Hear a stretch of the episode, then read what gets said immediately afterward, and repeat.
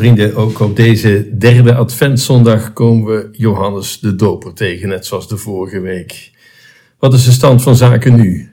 Johannes, hij is gevangen genomen. Waarom? Koning Herodes had hem in de cel gegooid, omdat Johannes kritiek was op, kritiek had op Herodes losbandige levensstijl. Hij noemde het immoreel. En dat kon de koning niet verdragen. En daar zit hij dan, in de gevangenis. Kennelijk heeft hij veel tijd om na te denken. En dan stuurt hij er een bezoeker op uit.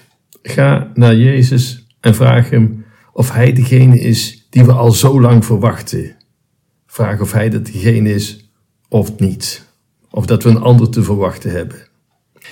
Elke keer als ik dit stukje lees, zit ik te puzzelen. Hoe kan Johannes de Doper zoiets vragen? Johannes die twijfelt over de ware identiteit van Jezus.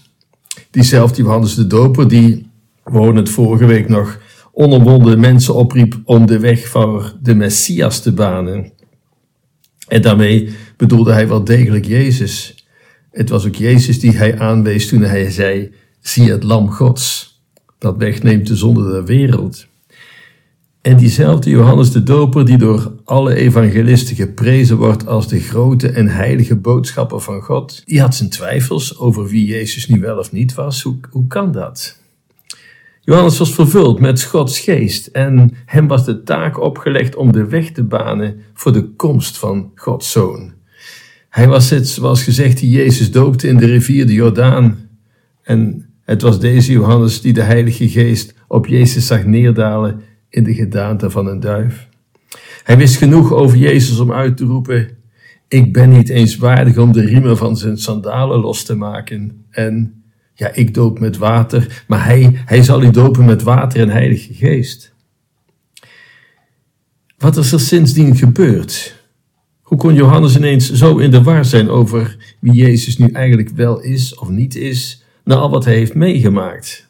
Nou ja, wat we in ieder geval af kunnen leiden is, is dit, dat het misschien normaal is als je geloofstwijfels hebt. Als er iets is dat God van ons vraagt, ja, dan is het geloof. Pas als je Hem geloof, vertrouwen schenkt, zul je je echt iets van Hem aantrekken en er werk van maken. Maar soms is dat moeilijk. We moeten er niet al te moeilijk over doen als twijfels de kop opsteken. Als iemand als Johannes de Doper die toch voor zijn geboorte al gezegend was met de Heilige Geest, als zelfs hij zo nu en dan zijn twijfels heeft, dan is het dus niet het einde van de wereld als wij zo af en toe hevige twijfels hebben.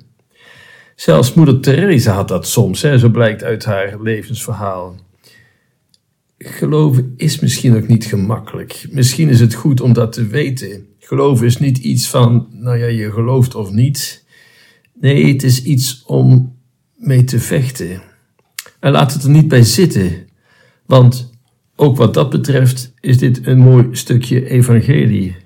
Johannes had zo zijn twijfels, maar, net als moeder Teresa overigens, hij deed er iets aan. Hij ging niet achteroverleunen en maar afwachten wat er ging gebeuren. Hij ging ook niet mopperen en sombreren van, oh, oh, ik ben zo in de war, ik weet niet meer wat ik moet geloven. Of nog erger, wat vandaag de dag veel mensen zeggen is: Och, niemand weet het zeker en niemand kan het bewijzen. En vervolgens denken ze en doen ze helemaal niets meer aan en gaan over tot de materialistische orde van de dag. Alsof iPhones en kerstkalkoenen de grote vragen, zoals het eeuwig leven en de ware vreugde kunnen geven. Nee, Johannes de Doper, hij deed er wat aan. Hij stuurde er mensen op uit naar Jezus om antwoorden te krijgen. En die mag er verzekerd van zijn dat als Johannes niet achter slot en grendel gezeten had, dat hij zelf op Jezus afgestapt was met deze vragen. Als u vragen hebt, ga rechtstreeks naar de bron. Een oprecht, nederig gebed. Gebed gericht tot Jezus. Het kan wonderen doen, echt. Laat ik nog even opmerken dat Jezus Johannes niet terecht wees voor zijn twijfels. Horen Jezus zelfs zeggen: Voorwaar, ik zeg u, van alle mensen is niemand groter dan Johannes de Doper.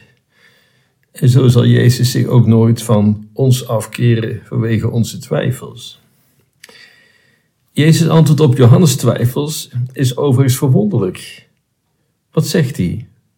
Ga maar aan Johannes zeggen wat je ziet, wat je hoort. Blinden zien weer, doven kunnen horen. Aan armen wordt de blijde boodschap verkondigd. Met andere woorden, luister wat Jezus zegt, zie wat er gebeurt. Zie hoe mensen ten goede veranderen en trek vervolgens je conclusies. Nee, onomstotelijke bewijzen krijg je niet, maar wel heel veel tekenen, aanwijzingen, signalen. Jezus had fantastische wonderen kunnen doen, die geen mens had kunnen doen, alleen God zelf.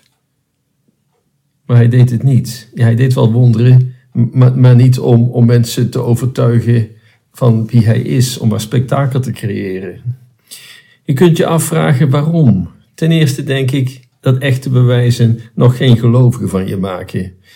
Iemand die voortaan echt andere wegen wil bewandelen, Gods wegen.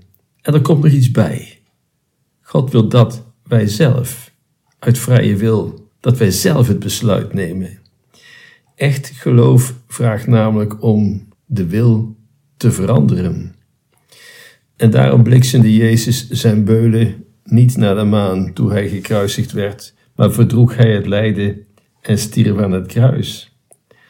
Alleen door het zien van zoveel verdraagzaamheid, zoveel liefde, zoveel mededogen, zijn mensen gaan inzien wat, voor, wat God voor een God is.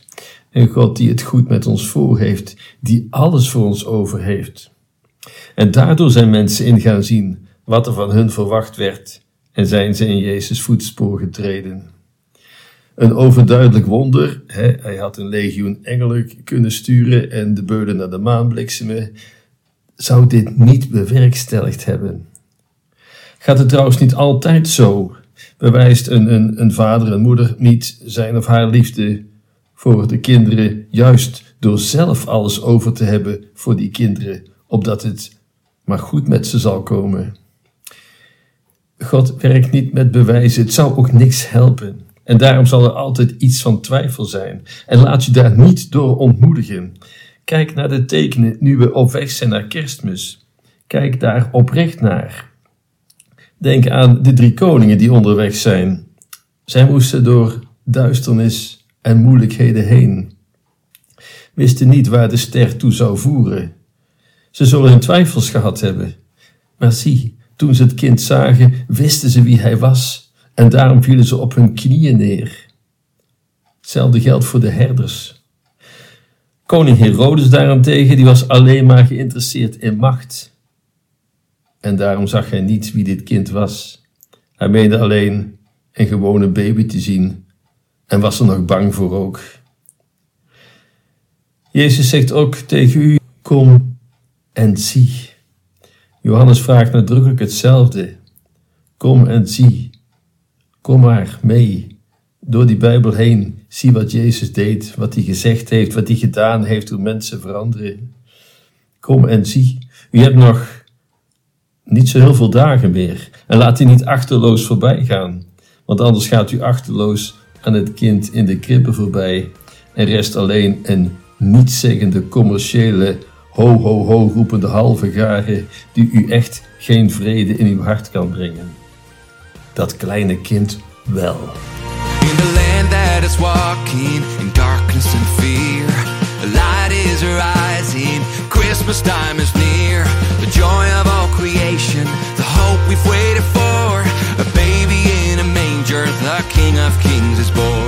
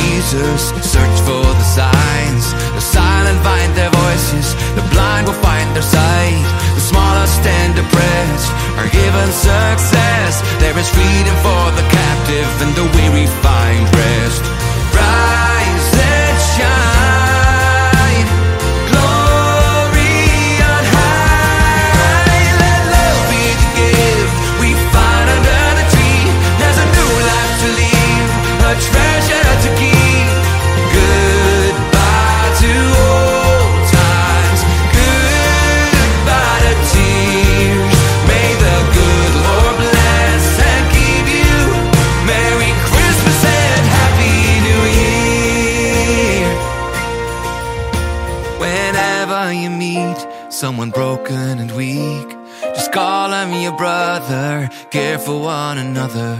The mystery of it all is coming to life. Be still and realize it's right there before your eyes. The miracle of Christmas is still alive.